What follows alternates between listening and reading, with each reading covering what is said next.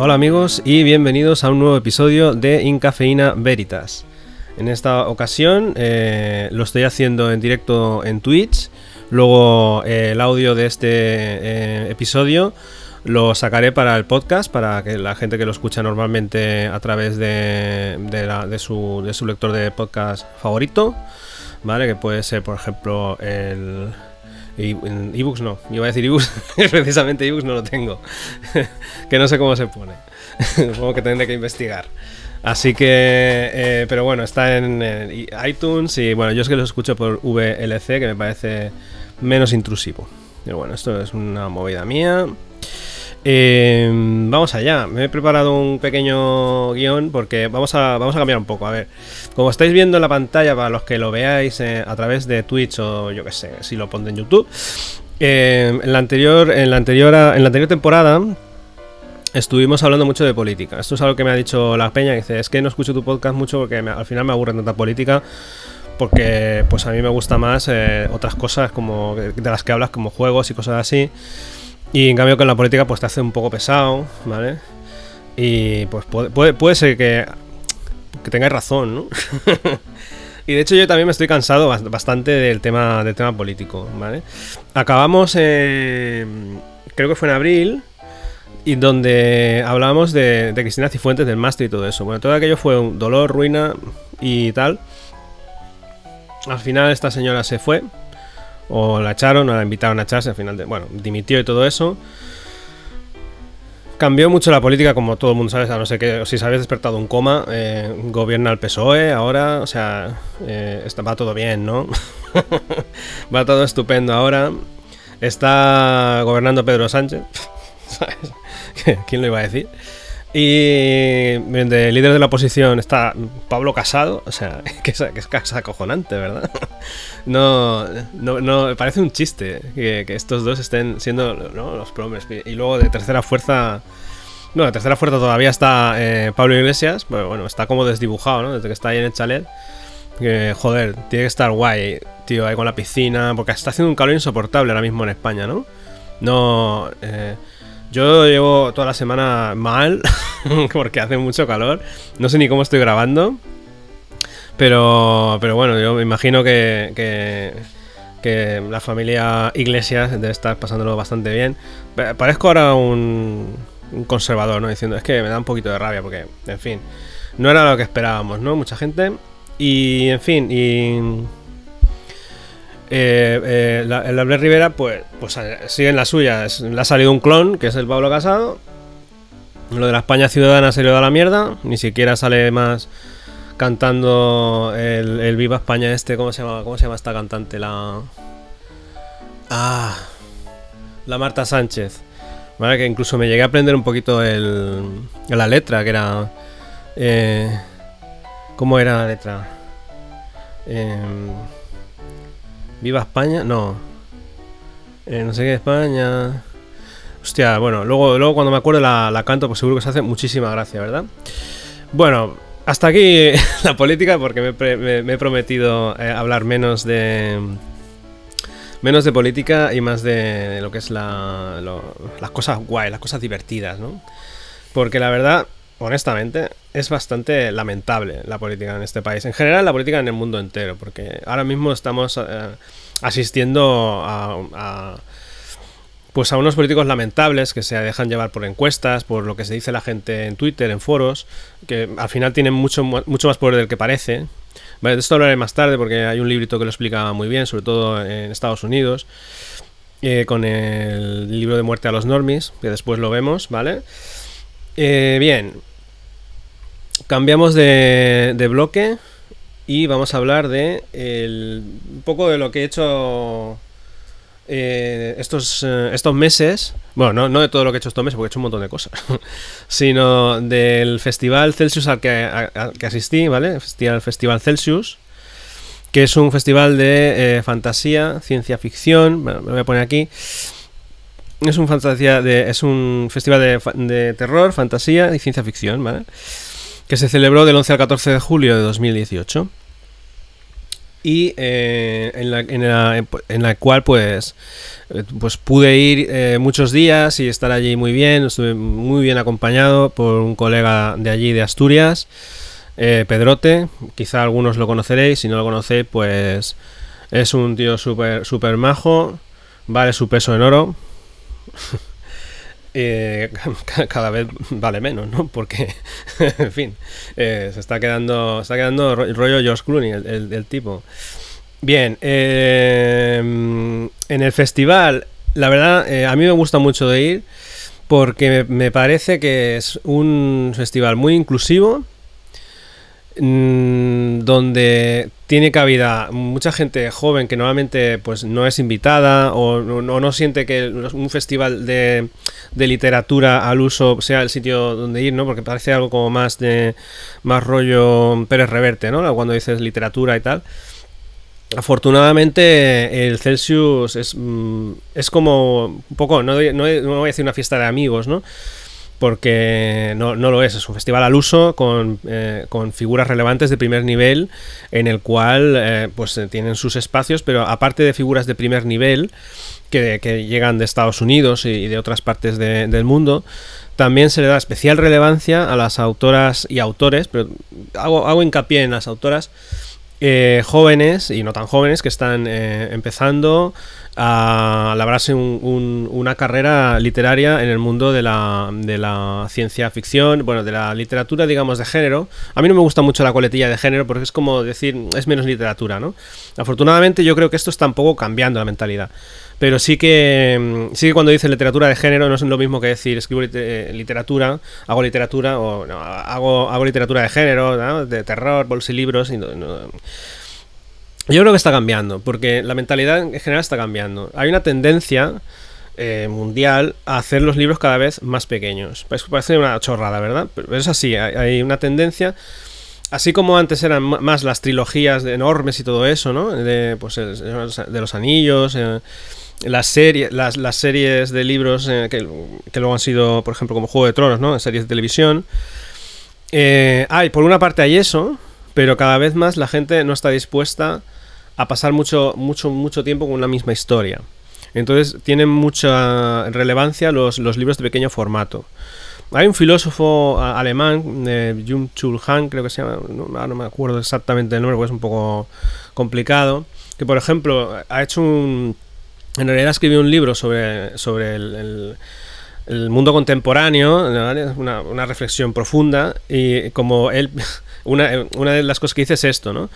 Que la gente, como tiene tantos estímulos externos, ¿no? Pues que si ahora miro el móvil, que si ahora miro esto, que si ahora miro lo otro, no se concentran mucho en un texto. Y entonces ese libro, que iba a hacer, que era uno, lo, dividió en cinco. ¿Vale? Uno, hay uno muy, muy famoso que es En el enjambre, de Byul Chung Han. Pero bueno, me estoy desviando, pero digamos que esto está, está reflexionado, no es que lo diga yo porque se me ha ocurrido. ¿eh? O sea, esto es algo que cada vez se da más. Entonces, en, en este contexto, hay editoriales en España que han apostado por los libros de pequeño, de pequeño formato, ¿vale? Que eh, lo que hacen es... Em, han, conseguido una generación ah, de, autores, eh, algunos noveles, otros que venían de autopublicarse en Amazon y cosas así, ¿vale? Y que está funcionando muy bien, o yo veo que está funcionando muy bien, Em, y entonces esta generación de autores y, de editores es un poco de la que se nutre gran parte del público del Festival Celsius. Para mí es un valor. Habrá gente que no le guste, porque ha habido algún comentario, siempre hay algún comentario de alguien que no, que no le gusta, sobre todo de que, parece un festival rollo feminista o algo así, ¿no? Yo, feminista... Eh, no, es algo que me plantee, no sé si lo soy o no lo soy. Supongo que desde el momento en que no estoy, digamos, en la lucha, no lo soy. Pero lo que no soy es gilipollas, ¿verdad? O sea, si algo me gusta, pues lo digo y punto. Entonces a mí lo que me gusta mucho los libros estos que hacen de pequeño formato, porque me parece una forma de, lectura muy válida, sobre todo para, para, la gente joven, que a lo mejor un libro muy grande, pues le puede asustar, no lo sé, ¿vale? Es mucho presuponer, porque hay gente joven que a lo mejor se lee eh, la, Ilíada o lo que ellos quieran, ¿vale? Y dice, ¿por qué tonto eres, no? Porque yo me leo libros súper gordos. Pero en general la tendencia es que la gente joven eh, lea cosas de pequeño, de, un formato un poco más pequeño para que no para no asustarse. Luego te das cuenta de que también leen Harry Potter, hay todas las novelas y es un, un, gritón de, de, páginas, ¿no? Pero digamos que no están para leerse, pues no sé, algo de Faulkner, ¿no? Y yo creo que es una buena puerta de entrada para, para aficionarse a la lectura. Porque si tú eh, te lees un, un libro de estos y te, te, gusta, te quedas con ganas, ¿no? Porque ha sido. Igual te lo has leído en, tres tardes, no lo sé. Y dices, hostia, qué chulo, ¿no? Porque hablan de historias eh, que parecen algunos de videojuegos, ¿no? Hablan. Pero, mm, pero bien hechas, ¿no? Porque no publican cualquier tontería. Es un poco el, mi miedo cuando yo conocí esta editorial al principio. Digo, a ver qué va a ser esto, ¿no? A ver qué, qué, me van a vender aquí, porque esto son muy baratitos, esta gente no la conozco de nada. Yo soy lector de, de Vila Matas y a mí dame solo eh, cosas gourmet, ¿no? Porque yo he sido muy gilipollas al respecto con, esto. Y me callo la boca, ¿no? Al final te tienes que callar la boca. Porque están muy bien escritos muchos de ellos. Otros son más eh, literatura más fandom. Pero mm, no son tonterías. Eh, están bien hechos. A mí me gusta mucho. Es una nueva generación que está empezando muy fuerte. Y yo creo que hablaremos de ellos en el futuro. No sé de qué manera, no sé si la generación Cerbero o algo así. Porque aparte no, no, solamente está la editorial Cerbero, no sé si he hablado de las editoriales. Hay, hay varias que hacen bolsilibros de pequeño formato. Yo destacaría dos, que son Cerbero y Sportula. Sobre todo Cerbero creo que es la que está apostando más fuerte. O por lo menos la sensación es esa en el Festival Celsius. Tampoco es que estoy tan metido en la pomada, ¿vale? Yo soy un lector casual, por así decirlo, de, todo esto. Y em, yo creo que lo mejor es mostrar un poco, pues un poco lo que me pilla allí, un poco lo que más me gusta. vamos a, vamos a, vamos a ver. Por ejemplo, de Editorial Cerbero, pues tenemos por aquí varios libritos. Quizá, si tuviera que recomendar uno para empezar a, leer algo de esta peña, ¿vale? De, esta, editorial, de esos autores nobles, pues quizá el, el, libro 36 de Nieves Delgado, pues sea una muy buena opción. Eh, literariamente, o sea, en cuanto a la calidad narrativa, eh, creo que es un poco más justa que otros, pero la historia que plantea es suficientemente interesante, porque es una historia bastante es una historia eh, más adulta de lo que pudiera parecer en un primer momento. ¿Vale? Que es la, la, necesidad, o sea, si haces, eh, tú crees que haces algo, mm, en este caso hacen, eh, la humanidad ha llegado a un, a un estadio en, en, el que son capaces de fabricar en robots con, ¿cómo se dice? Con, bueno, con conciencia, y entonces resulta que, que los robots eh, pues, eh, no, actúan de la manera que se esperaba. Y al final es un final del libro interesante, no voy a desvelar. Creo que vale mucho la pena es leerse este librito. Los libritos de Cerbero normalmente valen unos 5 euros, creo recordar. ¿Vale? Aquí no está el precio. Y en este caso estamos hablando de un libro del 36 de Nieves Delgado, que tiene unas 200 páginas. En la segunda edición, eh, además, tiene, incluye un pequeño relato al final que te deja un poco picuet. porque amplía bastante el, eh, el, relato, el, sentido final del relato que creo que está bastante bien hilado. ¿eh?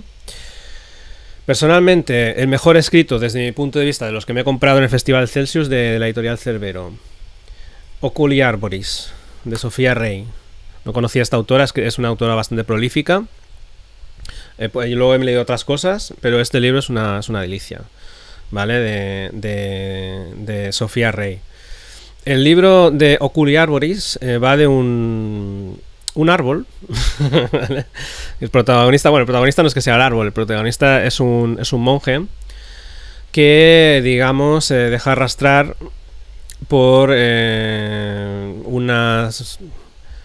Es que si explico, explico el libro, ¿vale?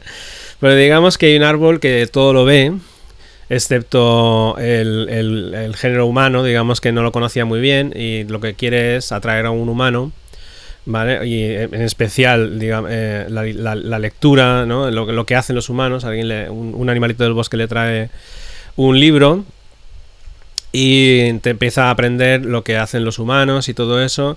Y es un poco la historia de este árbol. Y de este monje. Y de la mujer del monje. Y toda la, la mujer del monje. Estoy diciendo ya demasiado. el monje es un monje y no tiene mujer. Pero tiene amigas. Bien.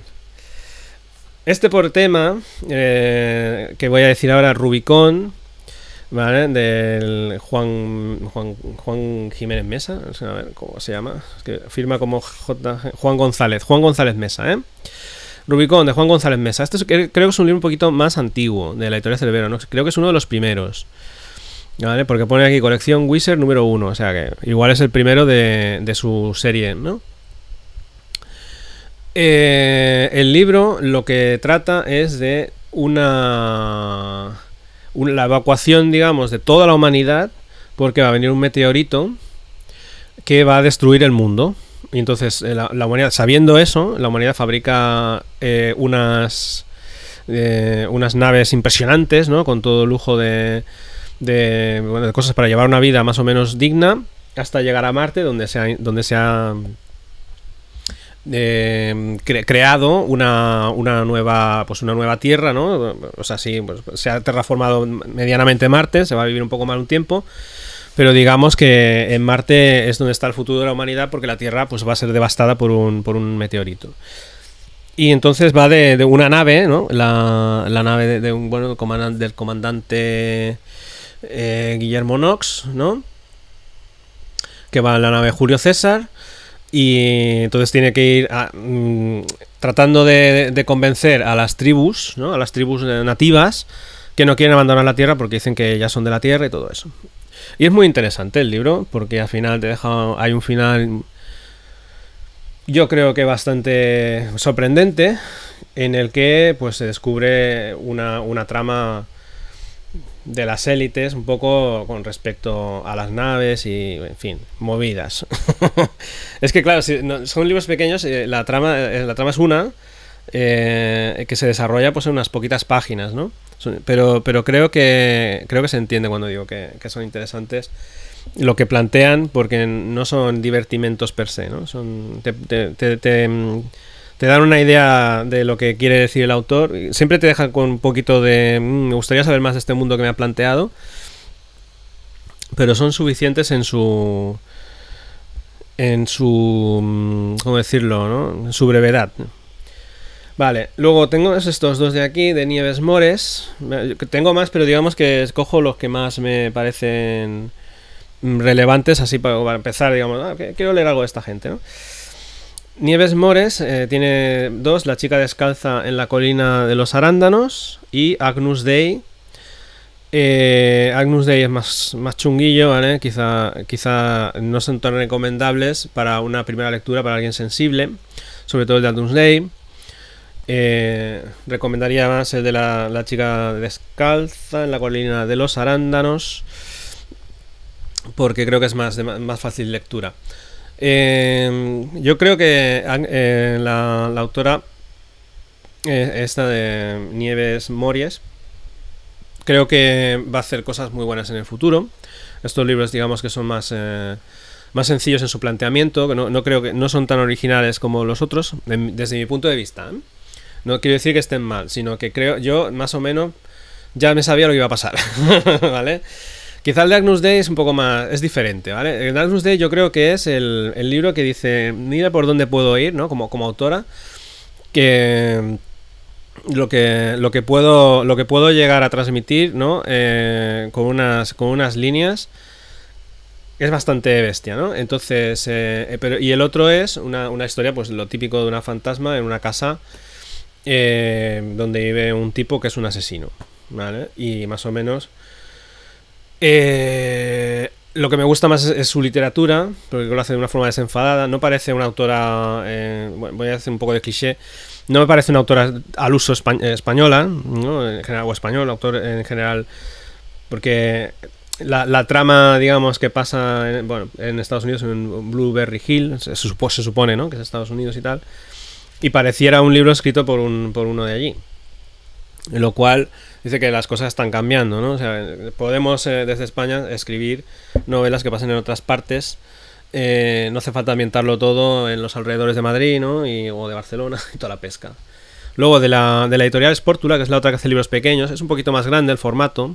Eh, pues no sé cuál sería la... Bueno, es un poco más pequeño el formato. Y tiene, su, tiene la línea Sportula narrativa breve. ¿Vale? Y en este particular yo me pillé El despertar, es de Felicidad Martínez que creo que está muy bien escrito, es muy original, muy muy original, va de unas ratillas ¿no? que, tienen inteligencia y entonces tienen que ir al mundo de los, de los humanos a, advertirles de un peligro. Em, ¿Qué puedo decir? Eh, el final es un poco abrupto desde mi punto de vista, pero es necesario, es así, porque todo conduce a ello.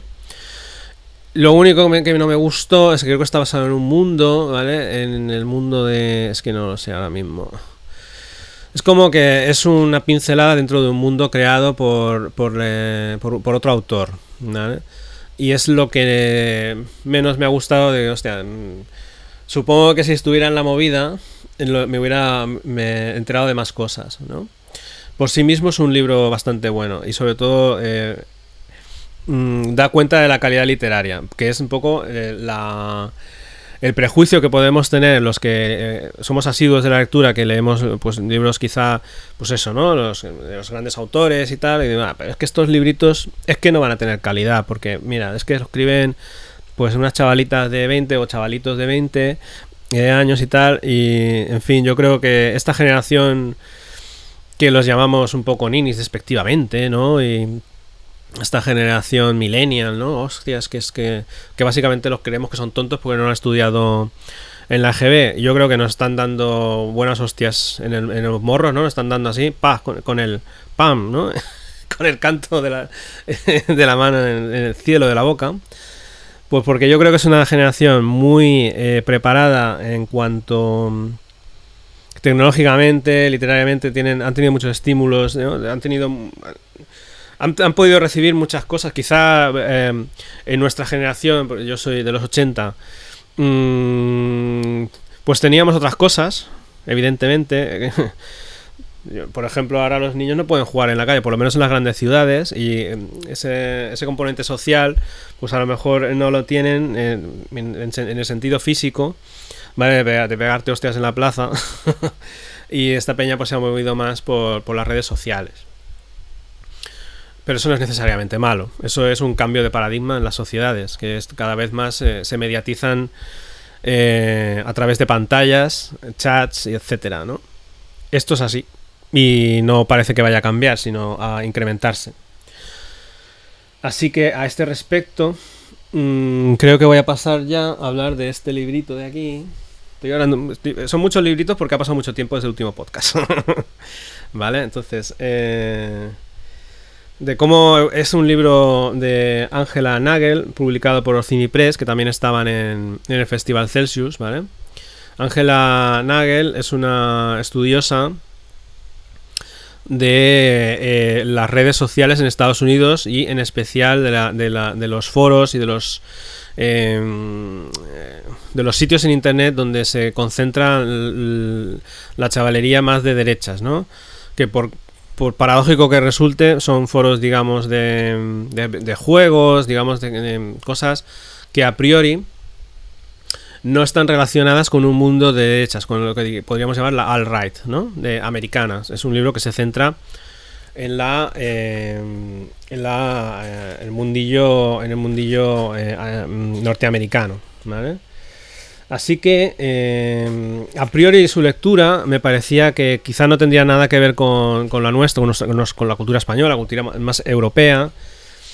Y me equivoco, ¿no? Porque tú cambiando algunos, algunos, conceptos, algunos nombres, rápidamente puedes ver que sí, que, tiene, que, hay relaciones. Eh, Angela Nagel, eh, por ejemplo, pues dice que en el foro de 4chan, había, eh, por ejemplo, pues gente, ¿vale? Que decía cosas como, bueno, voy a leer un poco, ¿vale? Dice, ta, ta, ta, eh, Lo surrealista se convirtió en expresión creativa prerracional. Esta voluntad de dejar de lado el ello que caracteriza esa tradición transgresora contracultural también caracteriza a páginas como 4chan y su cultura del troleo y del humor antimoral y que rompe tabús, que es a menudo vista como loca o trastornada por aquellos que la contemplan asombrados desde fuera. Esta visión de la psicopatía y el rechazo por la moralidad impuesta está en los genes, el carácter y la estética de la cultura troll de derechas. Es una autodescripción temprana, un usuario entusiasta del foro de 4chan eh, barra B escribió B, que es el foro de, donde se reunía todo el, todo el trolerío este de derechas. B es el tío que le grita al lisiado que va delante de él en la cola para que espabile.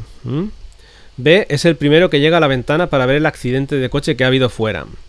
B es el que escribió tu número de teléfono en la pared del lavabo del centro comercial. B es el alumno que siempre suspende y que le tira los trastos a su joven profesora de inglés. B es el tío que hace el vago en Park Avenue y que siempre te intenta vender algo.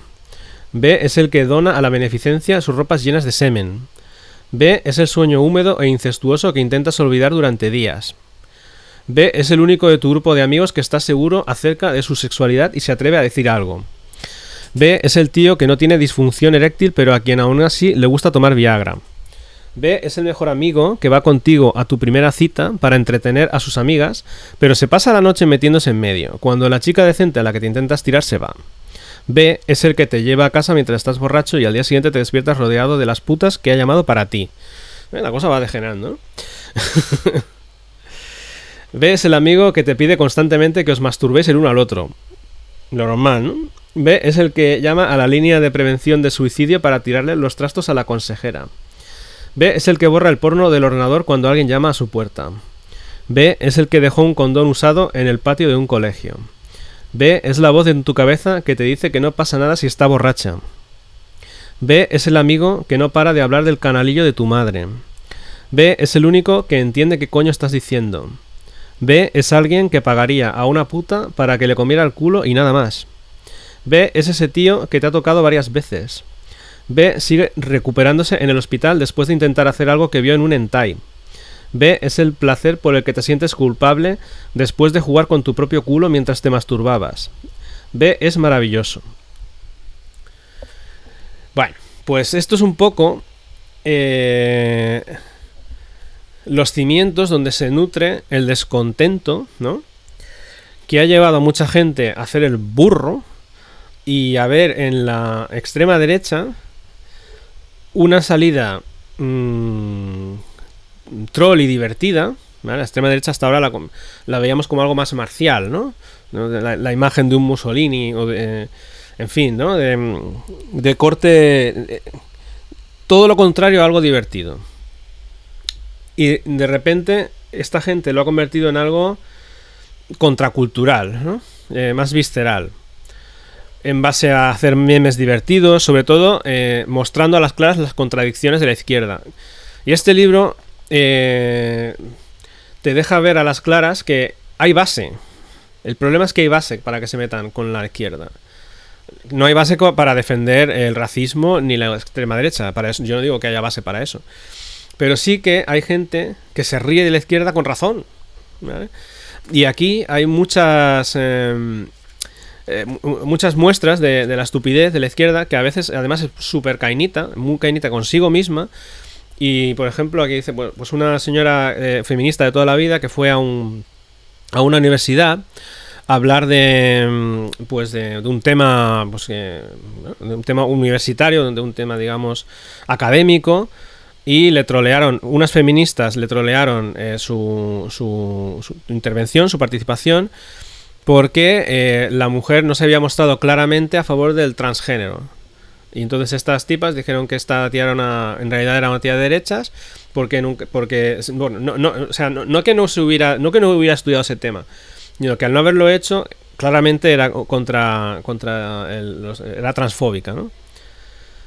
Sin posibilidad de réplica por su parte, porque todo esto además sucede a velocidad de, de un día para el otro, no te da tiempo a reacción. Entonces esta señora simplemente un día se vio que estaba en el, en el punto alto, digamos, del feminismo como una figura a tener en cuenta y al día siguiente era, era lo peor.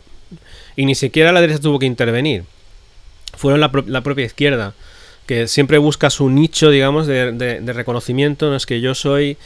Es que yo soy verdadera izquierda porque además eh, mm, sufro por las ballenas y no, tú lo que eres eh, es, un tal eh, porque en realidad no estás a favor del matrimonio gay. No, yo no he dicho que no esté a favor, ¿no? Pero no has, no, no has estado, no, claramente no lo has dicho. Es un problema de, Lo dice aquí, ¿vale? El capital... Eh, hay un capital cultural, porque además eh, toda la gente que habla de esto eh, tiene, tiene, tiene su imagen, y en realidad lo que pasa es que mucha gente le importa un pepino las ideas, ¿no?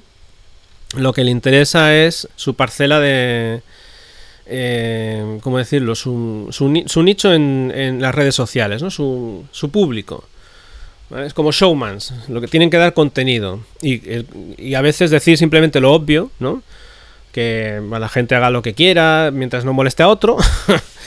pues eh, lo llevamos a un, extremo absurdo brutal en el cual yo para conseguir mm, afianzar mi clientela, por así decirlo, eh, de internet, ¿vale? Pues porque yo pueda tener un Patreon, porque yo pueda tener un canal de Twitch, porque yo pueda tener lo que sea, que me está dando si no dinero, mm, reconocimiento, ¿no? Y con eso eh, yo tengo un poder en las redes. Y como tengo ese poder en las redes, lo uso a costa de lo que sea y me cargo a quien sea para conseguir más, capital eh, cultural, ¿no? Y entonces yo, pues, erigirme como un experto o como líder de algo. Pero me importa una mierda, ¿no? La idea final. Eso es un, es un problema Mm, que yo también veo en la, en la, en la izquierda española. De hecho, hace poco un escritor sacó un libro de La trampa de la diversidad, que es eh, similar, eh, distinto en el planteamiento, porque aquí habla sobre todo de redes sociales. Eh, pero sí que el, de la, trampa de la diversidad lo voy a buscar, ¿vale? Para que podáis ver. Lo que plantea es eso, las contradicciones de la izquierda. La trampa de la diversidad. Las contradicciones de la, de la, de la izquierda. Trampa de la diversidad, por ejemplo, es de Akal, ¿vale? De Daniel Bernabé.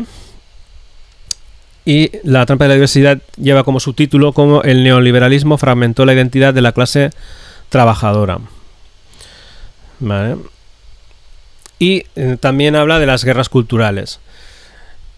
Por eso en el fondo hablan de lo mismo. ¿Por qué digo que hablan de lo mismo, pero no es exactamente lo mismo? Bueno, porque aquí en España no hay un foro 4chan, pero eh, sí que hay eh, un foro que se llama Foro Coches, ¿verdad?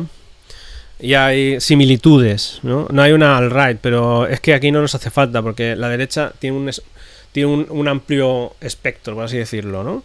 Y entonces cabe desde, desde un liberal moderado demócrata cristiano hasta, hasta un hasta un medio medio medio nazi. O sea, es que, es que cabe todo, cabe desde el votante de Vox hasta el votante mm, más de derechas que pudiera haber votado al PSOE, ¿no? Así que no nos hace falta. Ya tenemos un Vox, de momento es un hazme reír ese partido, pero ha conseguido sus objetivos, que es eh, trasladar sus ideas al, al espacio político, ¿no? y ha conseguido con ello mm, que los partidos tradicionales de derechas tengan que tomar ese discurso porque si no se los comen. Porque no sé si recordáis, por ejemplo, Albert Rivera de hace unos años no decía lo mismo que dice ahora. Ha radicalizado su discurso para conseguir votos. ¿Y por qué ha conseguido votos? Porque había otros partidos radicalizando su, eh, electorado y, y movilizándolo. Porque ahora mismo es que ahora mismo el, drama es que no está mal visto no ser de derecha, porque ser de derechas es lícito, tú puedes ser de derechas. No está mal visto que te vean como un racista, no está mal visto ya. Ahora esto se va a poner de moda. Y va a ser muy patriótico de, eh, decir que primero es lo nuestro, el América First, pues primero España. Y todo lo que está pasando en América, pues va, pues va a pasar en España y vamos a... Como no cambie un poquito la cosa, pues va a ser un poco complicadín. También, para cambiar un poco de tema de las guerras culturales, em, pues em, vamos a hablar un poco, también distinto, ¿eh? O sea, es al hilo con, una autora que estuvo invitada en el Celsius, que es Cameron Harley. Vamos a buscar Cameron Harley.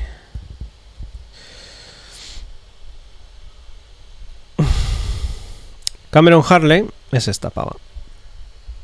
Ha escrito varios libros de, ciencia ficción.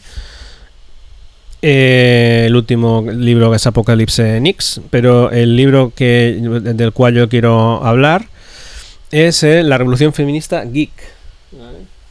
¿Y por qué esto tiene relevancia em, con lo anterior? Porque Cameron Harley, por su condición eh, lesbiana, y figura pública en internet y escritora de ciencia ficción que es algo tradicionalmente más masculino ahora ya digamos que no lo es o creo que no no es en exclusiva no, no sé pero sí que es un tema subcultural donde los chicos no de la casa del árbol por así decirlo eh, se movían eh, felices y contentos eh, porque es algo nuestro no todo lo geek, todo lo contracultural era más masculino. Las mujeres tradicionalmente no se preocupaban por estos temas. O, que es lo que yo pienso, no tenían suficiente mm, preeminencia en las redes o en las revistas al uso o en, los, eh, en lo que sea, digamos, porque escritora de ciencia ficción, pues hombre, teniendo en cuenta que la que inventó el género era mujer, digamos, de, la ciencia ficción y del terror con Frankenstein, bueno, habría mucho debate, pero digamos que, la autora de, de Frankenstein, Mary Shelley, podría ser considerada como la primera autora de género, ¿no? Y hay autoras tales como Úrsula K. ¿no? Pero parece que eso el, el, el, lector, digamos, duro, de culo duro, ¿no? pues lo obvia, no se acuerda, se olvida. Y piensa que las mujeres no pueden escribir de, de robots eh, matando niños, ¿no? O sea, sí, se puede escribir de todo, todo cabe, porque no, no, hay, no hay una mentalidad eh, masculina o femenina eh, que te diga, no, es que las mujeres tienen que escribir de novela romántica, o sea, chorradas, ¿no? Bueno, pues Cameron Harley ha tenido por su por esta labor que hace de, mm, de escribir eh, ciencia ficción bastante hardcore, ¿vale? Porque creo que además era ingeniera o algo así.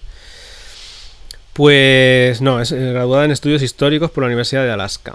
Vale. Y, se ha especializado en la historia de los movimientos de resistencia sudafricanos. Bien.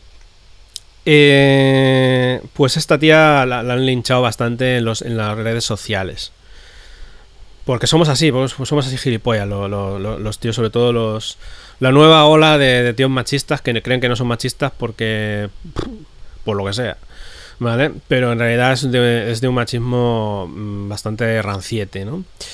Entonces esta, esta, esta tía eh, explicaba sus dificultades, de cómo a veces ah, se preguntaba si valía la pena continuar después de recibir la enésima... Eh, el, enésimo mensaje que, la iban a violar o que la iban a matar o que sabían dónde vivía, porque así actúan las redes sociales en Estados Unidos pues porque los chavales que se movían por las redes de 4chan o similares, ¿no? En Reddit y eh, en, los foros estos típicos, por eso a mí no me gustan mucho los foros porque creo que es un pueden llevar a esto. Em, pues la, linchaban y al lincharla pues la, claro, llega un momento en que imagínate si te pasa a ti, ¿no? Que cada día te pones al email, vas a mirar el email y tienes 20 eh, tíos diciendo que eres una basura, y dice, bueno, eh, a lo mejor yo mi vida la quiero tranquila, ¿no? Pues esta tía siguió para adelante y ha hecho obras muy valientes, como por ejemplo el libro de las estrellas son legión, also conocido como Lesbianas en el espacio, en el cual solamente hay mujeres, ¿no? O sea, es como decir, ni siquiera, no voy, a, no voy a ponerme aquí, ¿vale? ella explicaba que no era algo tan especialmente premeditado, sino que era consecuencia ¿no? de, del mundo que había ella ideado. Pero a mí me parece que, que, un poco es eh, el hartazgo, ¿no? Así que yo creo que tenemos que. Estamos en, una guerra cultural muy fuerte, quizá no se, ve, no se percibe tanto, es un poco soterrada. Una guerra cultural muy fuerte en contra del feminismo, porque el feminismo está muy fuerte ahora mismo y está ganando mucho terreno. Yo, yo lo veo muy bien. ¿vale? El único. Hace más daño al feminismo el, feminismo verdadero, ¿no? Contra el feminismo auténtico, que no toda, toda esta chusmaza de derechas que, se ríe de las feministas. esta gente, lo que pasa es que tiene un miedo terrible a perder sus privilegios, ¿vale? Y muchos de los chicos que, que, están ahí increpando a autoras, como por ejemplo fue en los videojuegos Anita Sarkeesian, ¿no? Eh, toda esta gente, pues es que me los puedo imaginar en su casa eh, diciendo, no, putas, no sé qué, no sé cuántos, y, esperando que su madre les haga la cena y que les limpie el cuarto. Porque no saben hacerlo con un canuto, ¿no? Porque, porque son. Es que dan mucha risa. Cuando te pones a mirar los foros de la White People, no sé qué, es que. Es que eh, tienen. Ya, ya, me pierdo con los acrónimos, porque en vez de estar investigando un poquito, si queréis mirar, mm, hay todo un submundo allí bastante, bastante lamentable el problema es que también está sustentado por gente muy inteligente, gente que gente de, la academia, políticos y todo eso, que de alguna manera defiende todo esto porque hay la libertad de expresión. Y entonces, pues es, eh, el problema es que está muy bien fundamentado. Digamos que hay gente que lo. Hay gente inteligente ahí dentro. No sé muy bien por qué lo hacen, supongo que es una forma, con lo que decía antes, de, su, de incrementar su capital cultural ante una nueva ola que parece imparable, ¿no? Que se, ahí está Trump, o sea, no, no, es broma, o sea, Trump en parte ha sido eh, elegido mm, aprovechando el descontento y el hecho de que ser políticamente incorrecto está de moda. A mí no hay nada que me dé más rabia que un político decir que soy políticamente incorrecto. Aquí tenemos a Pablo Casado que lo dijo hace cuatro días. Y igual es políticamente incorrecto decir lo que digo. No, tú no tienes que decir cosas políticamente incorrectas porque tú eres un puto político. O sea, no puedes jugar a esto. Tú no puedes jugar a lo mismo que un forero de, de forocoches, tío. Así que nada, estos son los recomendados de los libritos que me he comprado en el Festival Celsius, que son muy variados, como podéis ver. Cambiando totalmente de tema, eh, también me pillé Tantrum, ¿vale? Es el número 2. Que hablé de Tantrum eh, pues hace, hace, hace, hace poquito. A ver, Tantrum. Tantrum, la revista de relatos con juego incluido. Ep, ep. Danger, Danger, he entrado en la BSK. Tantrum.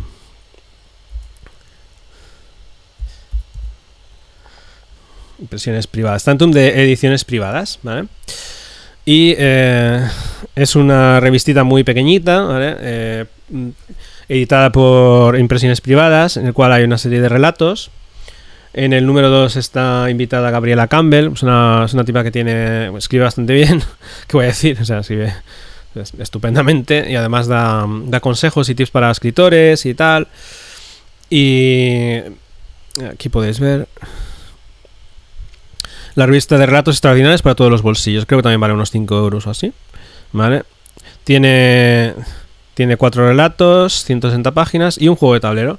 Y estuve jugando al, juego de tablero, que es mi pequeño rile de, de Ximeno, de Santiago Ximeno. Estuve jugando también con Pedrote en su casa. Estuvimos jugando muchos jueguitos. La verdad es que lo pasamos muy bien. y eh, mi pequeño rile, pues es un jueguito de estos de, que hace Ximeno de rollo minimalista. Y está muy bien. La primera revista también tenía un jueguito. Y es la muestra de que con, con muy poquito se puede hacer muchas cosas. Y no puedo más que recomendarlo. Es que a mí me encantan estas iniciativas de la gente que se une para, para hacer un proyecto en físico, porque esto es muy fácil hacerlo en PDF. Yo, yo en su día hice revistitas en PDF, hice la, token, hice... Eh, bueno, continué la labor del CAT con la revista en PDF, pero otra cosa es sacarlo en físico, llevarlo a la tienda y que yo vaya al Celsius y me lo pueda comprar. ¿Ya? Así que, mis dieces, compañeros. Bien. Espera, tenía un guion aquí que no he visto en ningún momento, ¿verdad? a ver, reseña del libro, no sé qué. He hablado ya de muerte a los normies, ¿cierto? Sí. Eh, bien, ahora vamos a la sección de juegos. Pero voy a usar también un libro para ello. Un momento que bebo agua.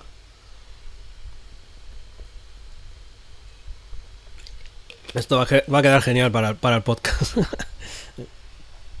bien. ¿De qué voy a hablar? En sección de juegos, en este caso videojuegos, ¿vale? Yo no hago tanto distingo entre juego y videojuego, o sea, juego de mesa, videojuego, juego de cartas.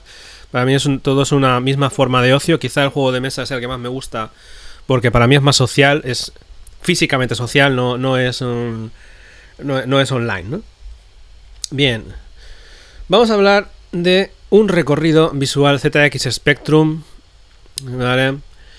Que habla de lo, la, bueno, de, habla de, lo que jugábamos, eh, nuestros anhelos en, eh, en, los años 80 y principios de los 90 con un pequeño ordenador personal que muchos conoceréis, que es el ZX Spectrum, con el cual pues yo probablemente eh, forjó un poco lo que soy ahora, en el sentido de que me gustó la informática, hizo que me gustara la informática, hizo que me gustara el diseño, y ahora soy pues diseñador gráfico y, y en parte pues yo creo que fue eh, este, este ordenador. Entonces en, en Sinclair ZX Spectrum un recorrido visual de Juan Antonio Fernández, editado por Dolmen, si no me equivoco. Es curioso, ¿eh? No, no, no ponen, no, no, no, lo ponen muy claro. Igual me equivoco, ¿eh? A ver, ¿quién, quién lo edita? Edición Plan B. Publicaciones, ¿no? Juraría que era... Me había parecido que era de Dolmen. Bueno, juraría que es de, es de, es de editorial Dolmen. Es curioso que, que sea de una editorial y que no y que no lo pongan a las claras, ¿no? Bueno, pues eh, plan B. Bueno, pues ya está. Bien, entonces eh, el librito es un libro muy bonito. Hostia, no, sé si se está viendo. ¿Alguien me puede decir? eh, porque hay como un cierto lag. A ver, espera, un segundito. Es un libro muy chulo.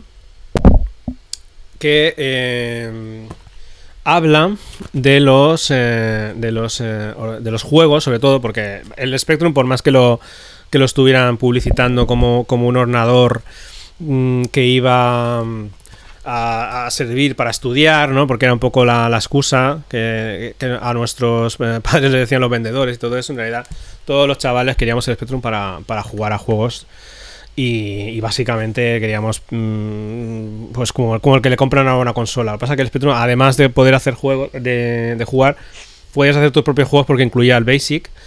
Y así es como eh, los chavales se iniciaron a la programación. Tanto así que las eh, Dynamic Software, que ahora, bueno, la gente no se acordará de, lo que hicieron esta gente, empezaron unos, eh, como chavales mm, programando una aventura conversacional de acuerdo, no sé si por aquí la podremos ver. Tico, tico, tico, tico. En esta aventura conversacional era Jenk y em, fue programada eh, por unos chavalillos que eh, no, lo encuentro ahora mismo. Bueno, pues nada. Espera, voy a poner aquí el libro. bueno, fue programada por, por unos chavales con el Basic del Spectrum ZX Spectrum. Recorrido visual.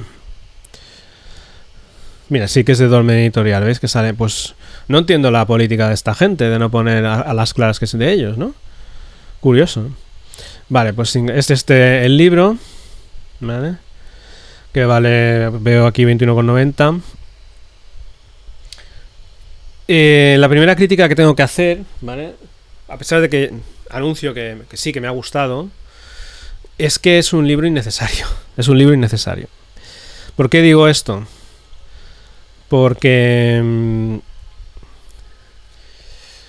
Ya, ya, han salido varios libros del Spectrum y creo que las editoriales están jugando con nuestra nostalgia. Eso es evidente, no estoy descubriendo nada nuevo. Pero ya nos ven un poco la cara tontos, ¿verdad? o sea, y yo me estoy comprando todo igualmente, porque es una, es una época de mi vida, en los años 80, cuando yo eh, pues no tenía las obligaciones que, que tengo ahora, ¿no? Ni ninguno de nosotros las tiene, que la vida nos ha cambiado, pues ahora eh, estamos preocupados por otras cosas, ¿no? En los 80 pues lo recordamos, pues una época maravillosa en la cual las tardes nos las pasábamos jugando al, Spectrum, y sin más complicación que pasarnos pantallas juegos que parecían imposibles, que si no te los podías pasar si no era con, con pokés, que era como una forma de trucos, que en los cuales tenías que programar. También, eh, no sé, podíamos eh, hacer música con ordenador, ¿vale? Porque tenías tenías las posibilidades para ello, ¿no? hacías un programita que, que tocaba una melodía, podíamos hacer pequeños juegos había la revista Micro Hobby que te incluía un listado y podías teclearlo y hacer un, hacer un juego. Podías aprender de eso, podías hacer tus, pequeños programas. Me acuerdo que la, única cosa, cosa, útil que hice para, para aprender era un programa de preguntas y respuestas yo programaba las respuestas y entonces pero a lo mejor si pasa igual pasaban dos semanas y digo ah pues ya no me acuerdo bien y entonces igual te podías equivocar para, para, para, estudiar un examen pero vamos creo que hice uno un programa de esos. Pero quieras que no eso te, te, ayuda a aprender a programar no pero bueno estamos hablando de que este libro es un poquito innecesario no ¿Cuál es el único plus que tiene con respecto a otros libros del estilo? Como por ejemplo, para mí, mi favorito a los respectos es el 8 quilates de Jaume Esteban creo que está un poco como renegando de eso, ¿no? Jaume Esteban, a mí me lo parece. Pero a mí me parece un libro espectacular de, que habla del Spectrum. Y mm, libro, libro, ¿no? ¿Por qué digo esto? Porque esto, estos libritos que sacan ahora, esto más, más parece un catálogo. ¿Por qué? Coño. Porque dos paginazas. ¿Vale? Dos paginazas para poner esto. Para poner una captura de pantalla ¿vale? Donde te pone publicado por género tal, año tal. Y es bastante catálogo. Esto de, es como el catálogo del Venca, ¿no? Ese que no sé si todavía llega a las casas de ropa y dice, pues me gusta esto, ¿no? Es como... Pero claro, es un libro, o sea, esto te lo has comprado, ¿no?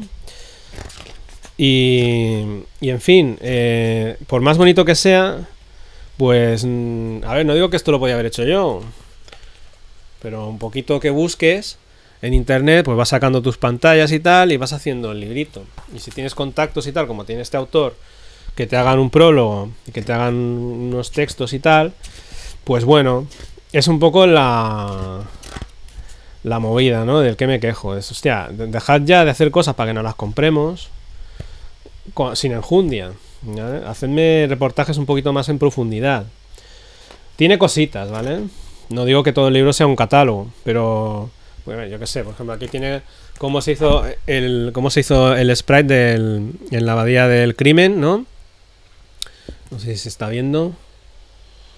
Cómo se hizo el, el sprite y cómo se programó el, el, juego un poco, te lo dice uno de los grafistas, ¿no? Sobre todo, lo que me gusta, el plus que tiene es eso, lo de la coletilla de un recorrido visual no es gratuita porque efectivamente es un libro visual, absolutamente visual. Es todo imágenes, fotografías y eh, un prólogo que creo que está hecho por un... Eh, eh, el prólogo, bueno, los agradecimientos y tal eh, bueno, esto está. A ver, un momentito. Puntitos y colores del prólogo de Ricardo. El prólogo, ¿vale? Que, para mí es una de las cosas que más se salva, ¿no? Es un prólogo de Ricardo Cancho, que era grafista de Toposoft en la edad de oro del software español. La llamada edad de oro del software español. Hasta en eso, digamos que hay peña que, que no lo ve claro, ¿vale? Que hubiera exactamente una edad de oro. Pero bueno, yo creo que un poquito así, porque había... Entonces no había problema en comprarse juegos españoles. No sé si, si os, puede sorprender. La gente le encantaba comprarse un juego de, Dynamic, ¿vale? O de Toposoft, o de Opera, o de, otras editoriales, eh, de otras editoras de, juegos nacidas en España. Era como un valor también, ¿eh? O sea, era, era, hostia, esta gente lo hace muy bien. Y eso se ha perdido. Ahora en los juegos, eh, si algo es español es como que mm, va a ser, es algo barato, mm, no va a ser tan bueno, tal. Claro, no, hay tanto dinero en España para invertir en videojuegos o en juegos de, en juegos de mesa, ¿no? a mí me preocupa eso porque, en fin, yo como eh, en los juegos de mesa, pues hay un cierto rechazo en, parte, en gran parte del público, pues porque se han hecho cosas muy, no baratas, pero sí muy, muy sencillas con respecto a otros juegos y tal. Y entonces en esta época, que se llama Dorada, pues no había ese rechazo a priori, ¿no? Creo que me están comentando algo. Eh, no, vale. No, es, otro, es, otra, es otra cosa. Entonces, em, ese libro se centra en los grafistas y en los portadistas, ¿vale? Recordemos a Luis Rollo, eh, al Azpiri. Para mí mi favorito siempre ha sido Azpiri. De hecho, yo le imitaba cuando, cuando iba a la escuela de arte, quería, quería imitar un poco ese trazo, esas, formas, esos cuerpos. eh, no, no se puede imitar. Además, dices, enseguida dices, hostia, es que esto es de alguien que quiere imitar a Azpiri, ¿no? Azpiri solo, solo hay uno, bueno, Azpiri, Azpiri padre, ¿vale? O sea, ahora hay Lorena Azpiri, que es, que es una ilustradora muy buena, que ha tenido el buen tino de no tratar de imitar a su padre, que creo que tiene un, tiene un estilo eh, excelente por ella misma, es más, digamos, más adecuado al público actual y, es, muy, es muy buena autora por sí misma, ¿no? Pero digamos que a mí, Azpiri padre, me parece espectacular, eh, ilustrador, es que tiene, tiene cosas impresionantes, eh, no sé, portadas, Camelot Warriors, no sé, no sé, la gente que sepa de, esto pues le tendrá que tendrá que hacerle recordar pues una época, ¿no? Era el autor de Lorna, ¿vale? Del de Mod. Así que no, ahora no encontré ninguna portadita este hombre. Pues bueno, en fin. Eh, para los que les interese más el, digamos, lo visual del Spectrum, las portadas y cómo se hicieron algunos gráficos, ¿ya? Pues para mí, desde mi punto de vista, este libro es fundamental. Para los que quieran realmente aprender algo de historia de, del Spectrum, yo no se lo recomendaría. Yo recomendaría directamente el libro 8 quilates, ¿ya? Así que eh, este sería un poco mi veredicto. Con respecto a Syncratic Spectrum, un recorrido visual. Un libro que no hacía falta. Que me lo voy a comprar, que me lo he comprado igual, ¿no? Pero que podría haber sido un poco más, algo más que un recorrido visual, ¿no? Un catálogo, porque una vez que, este, te lo ventilas, ¿no? En no, más de dos horas, todo el rato que te quieras tirar mirando imágenes, ¿no? Y rememorando aquello, aquella, aquella época, pues no hay más que eso, ¿no? Así que es un libro complementario, yo, yo empezaría por otros para empezar a averiguar sobre aquella época y eh, en especial de 8 quilates. Eh, hay más, pero yo creo que con ese cubres el todo. Eh, también está el del mundo del Spectrum, pero bueno, es un poco... es en el intermedio, digamos. Así que mm, lo que sí que va a servir este libro es porque quiero plantear hacer un... Quiero jugar a todos los juegos que salen en el libro, ¿no? Entonces hace un tiempo jugué al Exolon aquí en el canal de Twitch y supongo que poco a poco iré jugando a todos y espero mostraroslo. ¿Vale? Así que eso sería. ¿Cuánto tiempo llevamos? A ver, a ver, a ver, a ver, a ver. Llevamos una hora, casi. Pues iba a hablar de, también de, otras cositas, ¿vale? Porque las tengo aquí apuntadas. Pero yo creo que es suficiente. es suficiente por hoy. Eh, lo voy a dejar aquí. Así que espero que todo haya salido bien, que todo se haya grabado y tal para después subirlo al podcast. Nos escuchamos en el próximo episodio. Un saludo para todos. Adiós. Cafeína Veritas